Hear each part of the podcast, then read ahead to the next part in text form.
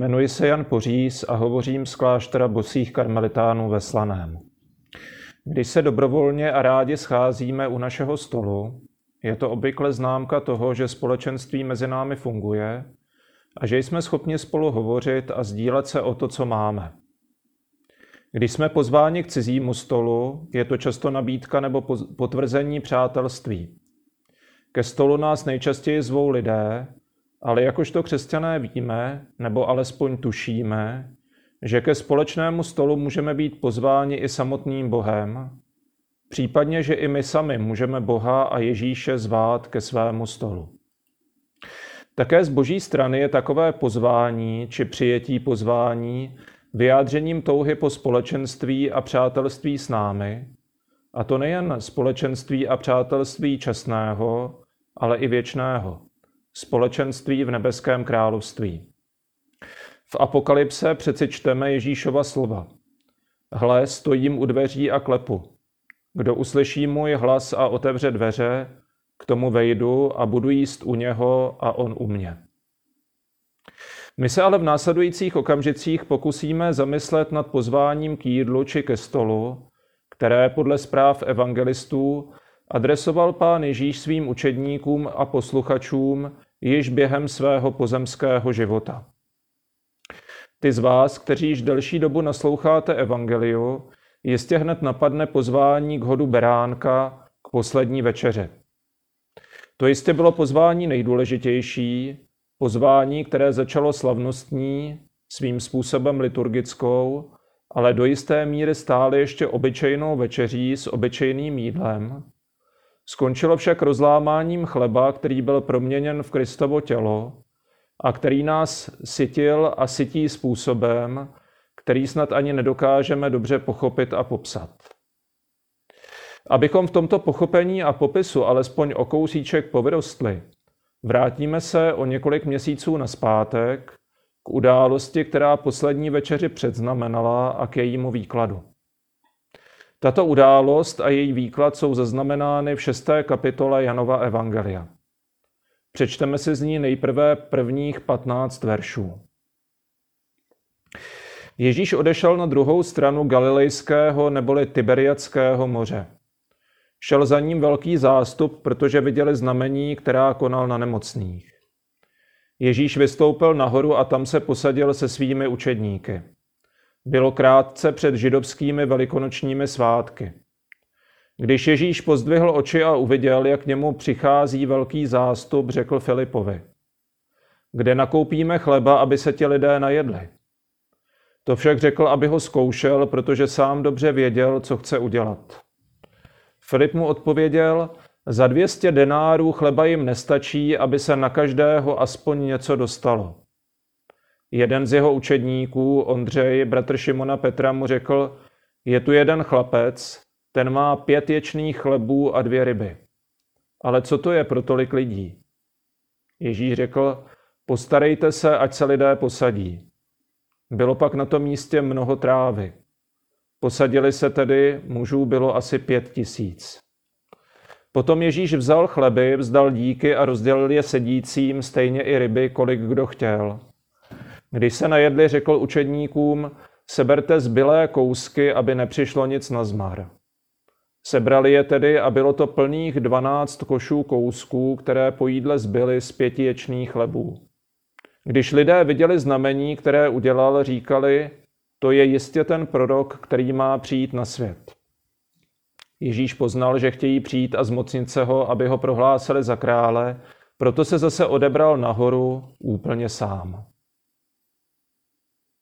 Slyšeli jsme, že Ježíš poté, co se přesunul na druhý břeh moře, ve skutečnosti Galilejského jezera, vystupuje do hor, do pustiny, kam jej následuje velký zástup, který nemá co jíst.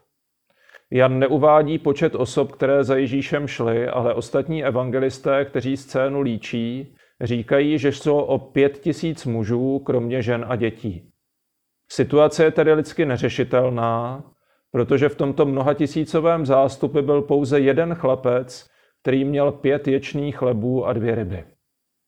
Zástup, který následuje Ježíše, se tedy dostává do pel- velmi podobné situace, do jaké se ve starozákonní době dostal zástup božího lidu, který následoval Mojžíše. I Mojžíš převedl lid mořem, i on ho vedl pustou oblastí, i on se dostal do lidsky neřešitelné situace, když neměl, jak by sobě svěřený lid nasytil. Avšak hospodin, aby ukázal, že Mojžíš je jeho služebníkem, jeho vyslancem, seslal lidu tajemnou manu. Žalmista dokonce říká, že svému lidu prostřel stůl na pouště. Tato mana měla dvojí význam.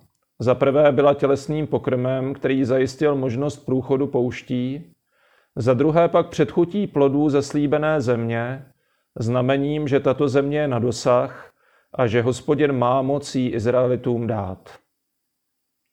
Ježíš se v šesté kapitole Janova Evangelia představuje jako nový Mojžíš.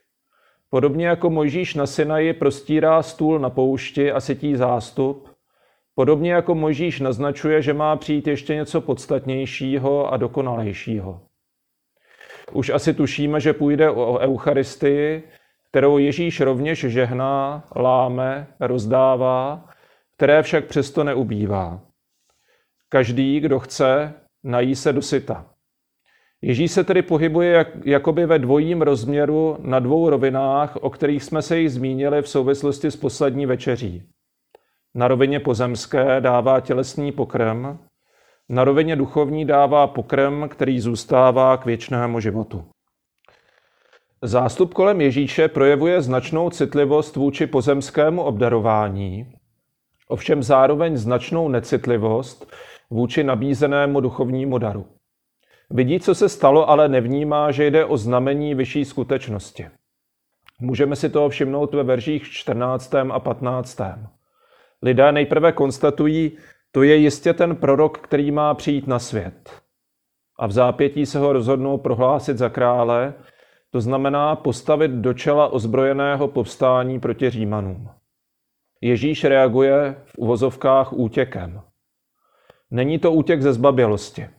Skrývá se tomu, kdo není ochoten poznávat skutečnou podstatu jeho poslání, jak později uvidíme ve verších 25 až 27, ve kterých se lidé, kteří se vydali Ježíše hledat, ptají. Mistře, kdy jsi sem přišel? A dostávají odpověď, Amen, amen, pravím vám, hledáte mě ne proto, že jste viděli znamení, ale že jste se dosyta najedli těch chlebů. A následuje pozvání k dalšímu duchovnímu putování, k dalšímu exodu. Neusilujte o pokrm, který pomíjí, ale o pokrm, který zůstává k věčnému životu. Ten vám dá syn člověka, otec Bůh ho označil svou pečetí. Na tomto místě stojí za to se zastavit a ptát se, co hledáme u Ježíše my. Nebo ještě lépe, co hledám já sám. Pozemský chléb, tedy pozemské štěstí, pozemské cíle, anebo chléb, který zůstává k věčnému životu. Možná obojí, samozřejmě. Možná ale přeci jen spíše pozemské cíle i zájmy, čímž ovšem místo, abychom Ježíše zvali dál, vyháníme ho do samoty nahoru. Ježíš poznal, že chtějí přijít a zmocnit se ho, proto se zase odebral nahoru úplně sám. O tom, že podobná tendence nevnímat duchovní dary, nevnímat dokonce ani význam samotné Eucharistie a hledat u Boha a církve především pozemské radosti a naplnění stále hrozí, svědčí o několik desetiletí později svatý Pavel ve, ve velmi výmluvné 11. kapitole prvního listu Korintianům, kde čteme několik jeho vážných napomenutí. Nemohu chválit, že když se scházíte, je to spíše ke škodě než k užitku. Když se tedy scházíte, už to není večeři, jaký ustanovil pán. Každý si totiž bere, co si přinesl k jídlu, takže potom jeden má hlad a druhý se opije. Co pak nemáte dost domů, abyste se mohli najíst a napít? Či pohrdáte církevní obcí boží, že zahambujete to, ty, kdo nic nemají? Co vám na to mám říci? Pochválit vás? V tomhle vám chva- vás chválit nemohu. Co jsem od pána přijal, v tom jsem vás také vyučil. Pán Ježíš právě tu noc, kdy byl zrazen, vzal chléb, vzdal díky, rozlámal ho a řekl, toto je moje tělo, které se za vás vydává. To čiňte na mou památku. Podobně vzal po večeři i kalich a řekl, tento kalich je nová smlouva potvrzená mou krví. Kdykoliv z něho budete jíst, čiňte to na mou památku. Kdykoliv totiž jíte tento chléb a pijete z tohoto kalicha, zvěstujete smrt páně, dokud on nepřijde. Kdo by tedy jedl chléb páně nebo pil kalich páně nehodně, proviní se proti tělu a krvi páně. Proto musí člověk sám sebe zkoumat, a tak ať chléb jí a z kalicha pije. Kdo totiž jí a pije a tělo páně nerozlišuje od obyčejného chleba, jí a pije si odsouzení. Vraťme se ale zpět k šesté kapitole Janova Evangelia a všimněme si, jak je pro Ježíše důležité dát nám pochopit, že je naším duchovním pokrmem a naopak, jak je pro nás obtížné to přijmout. Jsme slyšeli, že zástup, který byl předchozího dne nasycen, opět hledá Ježíše. Ten však není bez zbytku srozuměn s motivací tohoto hledání. Když ho našli na druhé straně moře, zeptali se ho, mistře, kdy jsi sem přijel? Ježíš jim odpověděl, amen, amen, pravím vám, hledáte mě ne proto, že jste viděli znamení, ale že jste se dosyta najedli z těch chlebů. A vybízí, neusilujte o pokrm, který pomíjí, ale o pokrm, který zůstává k věčnému životu, ten vám dá syn člověka. Otec Bůh ho osvědčil svou pečetí. Jinými slovy, Ježíš říká, rozmnožení chlebů nebylo pouze zázračným nasycením, ale také znamením.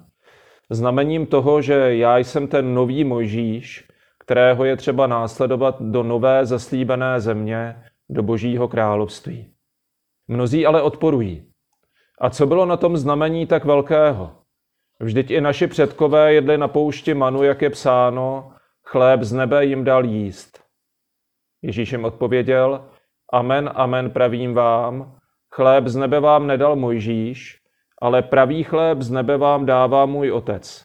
Neboť chléb boží je ten, který sestupuje z nebe a dává život světu. Ježíšovi posluchači se však nedají přesvědčit jen tak snadno, jak čteme a vidíme ve verších 41 až 51. Židé reptali proti němu, že řekl, já jsem chléb, který se stoupil z nebe. Namítali, co pak to není Ježíš, syn Josefův? Známe přece jeho otce i matku. Jak tedy může tvrdit, se stoupil jsem z nebe?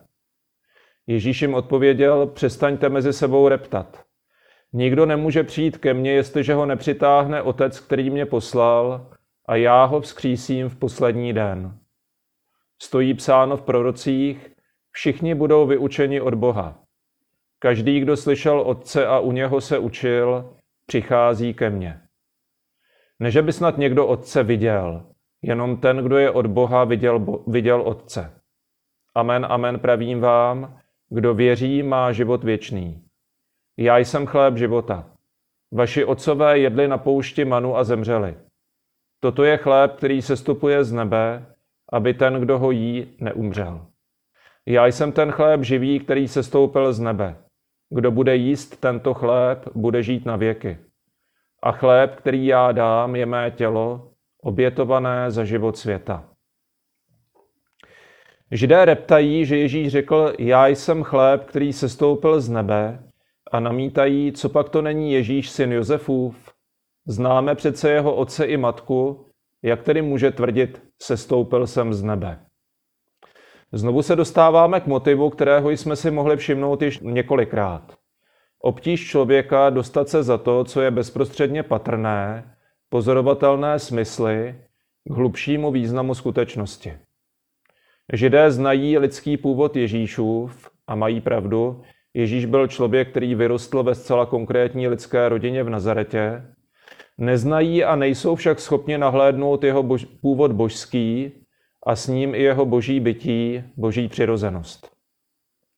Ježíš jejich obtíž chápe a ukazuje, že krok víry, kterým přijímáme Ježíše nejen jako moudrého člověka, ale také jako Boha, je dar. Nikoli na prvním místě lidský výkon. Nikdo nemůže přijít ke mně, jestliže ho nepřitáhne Otec, který mě poslal. A já ho vzkřísím v poslední den. Přichází však poslední těžkost, o které čteme ve verších 52 až 59. Židé se mezi sebou přeli a říkali, jak nám tento člověk může dát jíst svoje tělo. Ježíš jim řekl, amen, amen, pravím vám, když nebudete jíst tělo syna člověka a pít jeho krev, nebudete mít v sobě život. Kdo jí mé tělo a pije mou krev, má život věčný a já ho vzkřísím v poslední den. Vždyť mé tělo je skutečný pokrm a má krev je skutečný nápoj.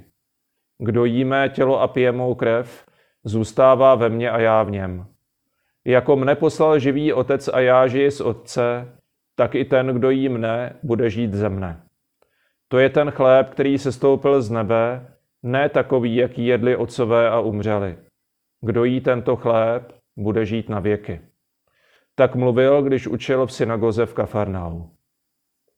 Další těžkost je tu, vidíme, že cesta k víře je roubená pochybnostmi. Židé se mezi sebou přeli a říkali, jak nám tento člověk může dát jíst svoje tělo. Zde už Ježíš přechází zcela bezprostředně k tématu Eucharistie. Co po věřících žádá v této pasáži? Žádá, aby tak jako uvěřili a věří, že on je pravý člověk a pravý Bůh, věřili, že tento pravý člověk a pravý Bůh se nám dává v malém kousku chleba a v kalichu vína, v Eucharistii, a že právě Eucharistie je privilegovaným prostředkem, kterým se nám komunikuje spása a věčný život. Požadavek víry v Ježíšovu reálnou přítomnost v Eucharistii však působí asi největší krizi, a to nejen mezi Ježíšovými posluchači v synagoze, ale rovněž u těch, kteří už byli jeho učedníky. Víme, že toto pohoršení trvá dodnes, že i dnes mnozí křesťané nemohou či nechtějí přijmout víru v Ježíšovu reálnou přítomnost v Eucharistii. Proto nás nepřekvapí ani to, co následuje v dalších třech verších. Mnozí z Ježíšových učedníků však, když to slyšeli, řekli, to je tvrdá řeč, kdo pak to má poslouchat? Ježíš věděl sám od sebe, že jeho učedníci na to reptají a proto jim řekl, nad tím se pohoršujete, co teprve až uvidíte syna člověka, jak vystupuje tam, kde byl dříve. Nejen židé, ale i mnozí, kteří již byli Ježíšovými učedníky, odcházejí. Největší Ježíšův dar, Eucharistie, paradoxně působí největší rozdělení a dokonce návrat do sféry starého zákona. Ježíš ale svá slova nebere naspět, dokonce se ještě ptá, nad tím se pohoršujete, co teprve až uvidíte syna člověka, jak vystupuje tam, kde byl dříve. Rozumím této otázce následovně. Pokud nevěříte, že Bůh přišel a přichází k člověku, jak budete moct uvěřit, že člověk má přijít k Bohu?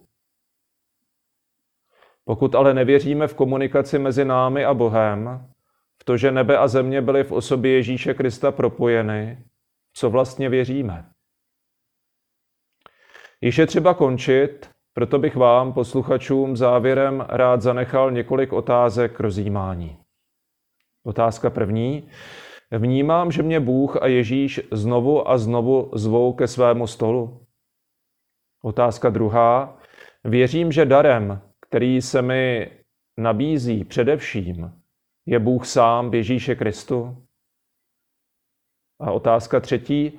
Žiju z Eucharistie, žasnu nad darem, kterým se mi v ní Ježíš stal, a nebo se pro mě Eucharistie stala něčím obyčejným, všedním nebo dokonce zbytečným. Při požehnané prožití adventu v Ježíšově společenství.